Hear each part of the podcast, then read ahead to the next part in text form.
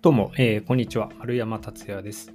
えー、今日最初にお知らせをさせてください。えー、来年2024年2月2日金曜日、えー、矢後健太さんと僕の、えー、2人のスペスペシャルなライブが、噛みましたけど、スペシャルなライブが、えー、埼玉宮内家さんであります。えー、南浦和ですね。えー、現在、公約、えー、受付中ですので、ぜひ皆さん、えー、ギター好きな方は特に、えー、来ていただけると嬉しいなと思います。さて、今日は、えー、まあ、皆さん大好き、ギターについてのお話をしようかなと、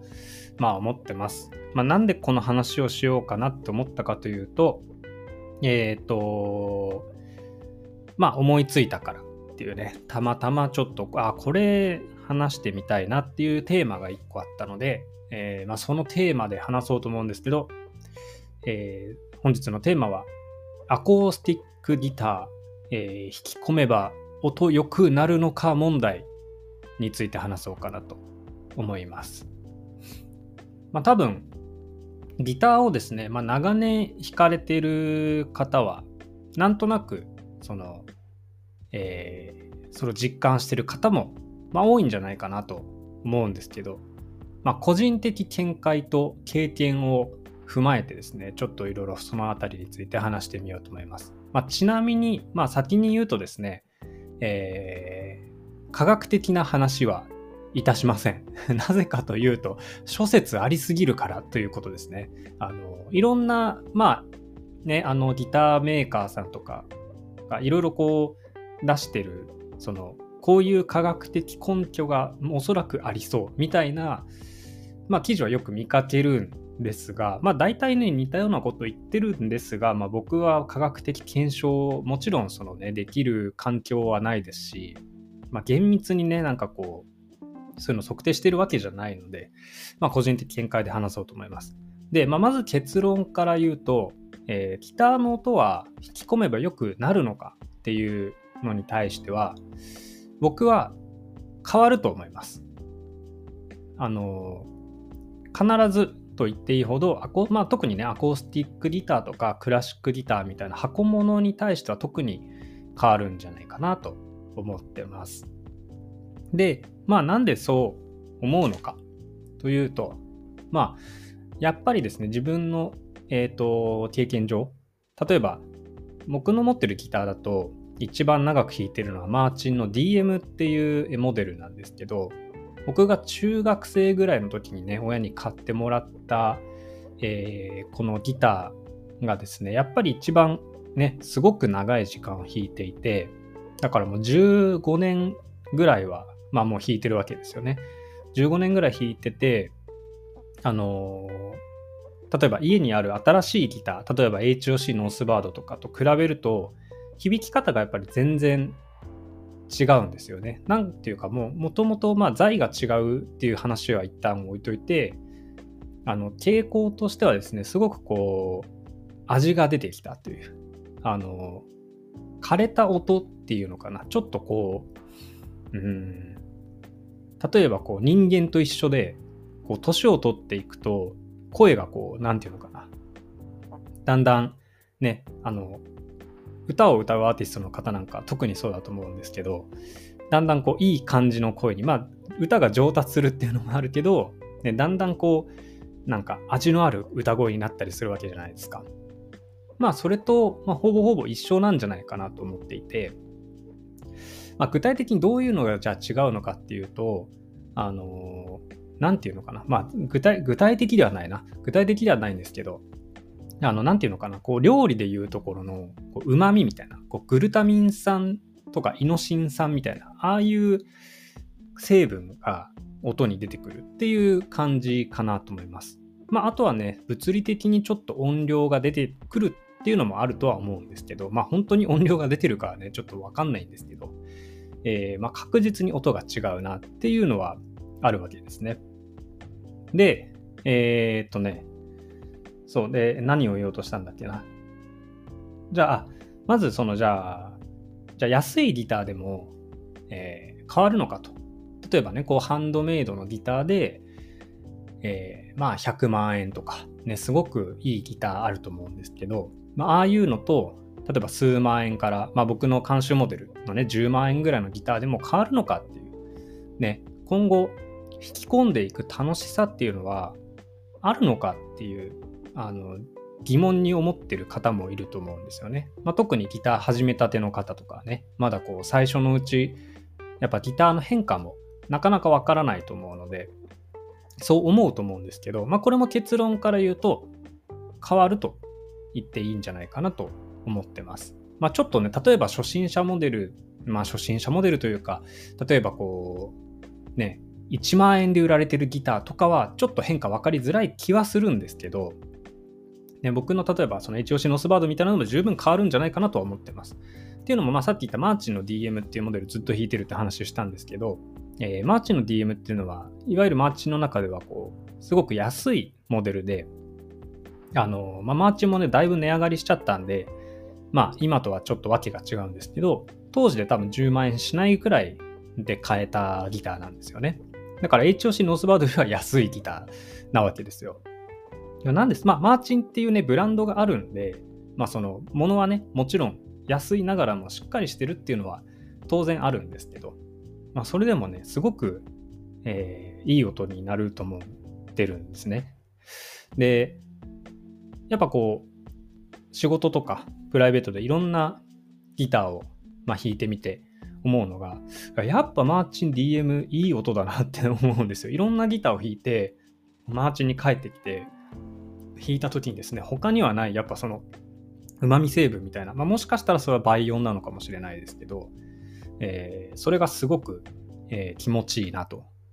で、まあ、ドレッドノートなんでね、音がまあでかいんで、それが分かりやすいっていうのももちろんあるんですけど、まあ、やっぱりね、それをすごく感じるんですね。で、あとは僕の持っているギターで言うと、まあ、メイトンギターね、持ってて、まあ、このメイトンギターはもうかれこれ5年くらいかな、弾いているんですけど、えっ、ー、と、これもね、すごくいい音なんですよ。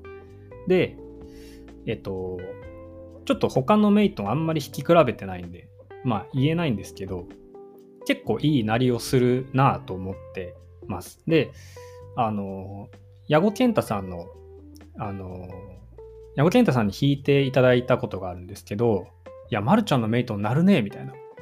ことをね、言ってくださったことがあって、多分、矢後さんは多分いろんなギターを弾いていて、メイトンもいろいろ弾かれてるはずなんですよ。で、その中でそう言っていただいたっていうのは、やっぱりこう、ある程度引き込むことで、こう、ちょっとこう、丸山ナイズされている気はするんですよね。で、まあ、じゃあ何年ぐらい弾いたら、あの、だんだん変化出てくるんだろうっていう話もあるとは思うんですが、まあ、個人的にはま最低3年くらいなんじゃないかなっていう気がしてます。だいまあ、1年ぐらい弾いても変わるには変わるとは思うんですけど、まあ、なんとなく、えー、3年ぐらいは見ていいんじゃないかなっていう気はするんですよね。うん、なので、えっ、と、今のギターがこうちょっとまだ、えなりがまだこういまいちかなと思っても意外とねこう3年とか5年とか長く弾いてるとあなんかいい音になってきたかもみたいな瞬間がね出てくるんじゃないかなと個人的には思ったりしてます。まあ、あとは不思議なことに何て言うのかな自分のうーんスタイルというかその自分のタッチとか、まあ、そういうのにねだんだんギターが合わせてきてくれてる感じはしますよね。なんかうん、これも、これこそ本当に感覚的な問題というか、本当にそうかどうかわかんないんですけど、まあ、弾いていくことに、弾いていくごとに、その自分の音になっていくみたいな。っていうのは、ね、多少あるんじゃないかなっていうのは感じてます。で、例えば、えっ、ー、と、さらに、あの、僕の HOC のオスバードは、まあ、あの、今年に手にしたモデルなので、えっ、ー、と、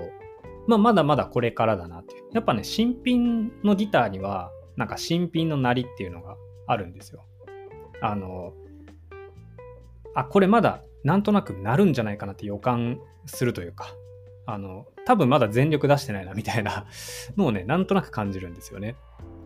で、まあ、あとシンプルに最近で言うと湿度が変わってきて、ちょっと乾燥してきてるんで、まあ、その、ね、季節的にこう、部分的になんていうかな、こうなるようになるみたいなのもあったりするんで、一概に言えないんですけどね。なんかあの、HOC ノースバードに関しては、まあ、半年ぐらい、半年以上かな。半うんと10ヶ月ぐらいかな、引いてみて、なんかね、だんだんわずかに、こう、今までこう、もうちょっと欲しかった成分がなんか出てきたような 気がするなっていうのをね、まあ思っています。なのでちょっとこれからもね、あの引き続けて、どれぐらいなりのいいギターになるかっていうのをね、あの弾いてみたいなと思います。で、その暁にはですね、皆さんの持っている HOC ノースバードとね、弾き比べるみたいな場面があるといいなと思ってます。まあ、なかなかね、難しい気はするんですけど、ちょっとそういうのもやってみたいなと思ってます。で、一応ね、エレキギターに関して言うと、えっと、エレキギターもどうやら、まあ、長年弾いていくことで、えー、変わるらしいです。っていうのは、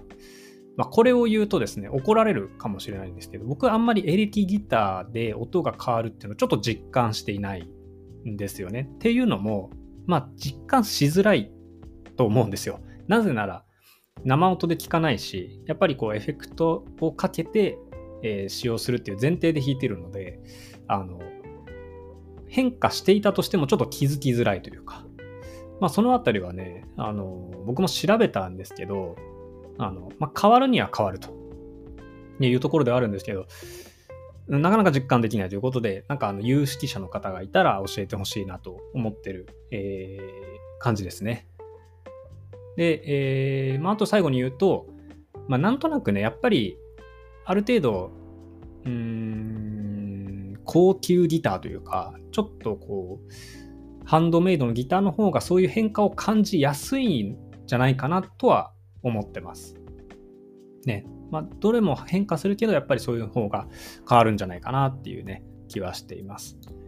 なので、えー、まあ何が言いたいかというとですね、えー、皆さんの持ってるギター、えー、自信を持ってこう引き込んでいただいてですね、えー、いいなりにしていくっていうあののをやっていくと、まあ、とっても楽しいんじゃないかなと思います。ね、なんか不思議ですよね。なんか音を鳴らしてこう良くするっていうのはなんかね、非科学的なような気はするんですけど、なんかギターとかだと実際変わるっていうね、のは不思議なんですよ。あの、こないだ、この間というかね、あの、ちょっと前にカフェラインさん、カフェラインさんのそのマスターの、えー、あれなんだったかな、マーチンの、えー、トリプル O とかかな、を弾いたんですけど、もうめちゃくちゃ音が良かったんですよ。まあ、さっき言ったうまみというか、ちょっと枯れた感じのあるニュアンスも入っていて、あの、いや、これ新品で買うよりこういうギターの方があの弾いててすごい楽しいな みたいなねすごく思ったんですよねだからまあいいギターは特にそういう変化がね得られるのかなとか思ったりするんですけどまあ機会があったらねあのぜひこう引き込まれたギター弾いたことないっていう方はね弾いてみるといいんじゃないかなと思います、えー、そんなわけで本日はギター弾き込めば音良くなるのか問題についてちょっと、えー、まあ割と真面目に語ってみました。それじゃあ、えー、次回お会いしましょう。したっけ？またね。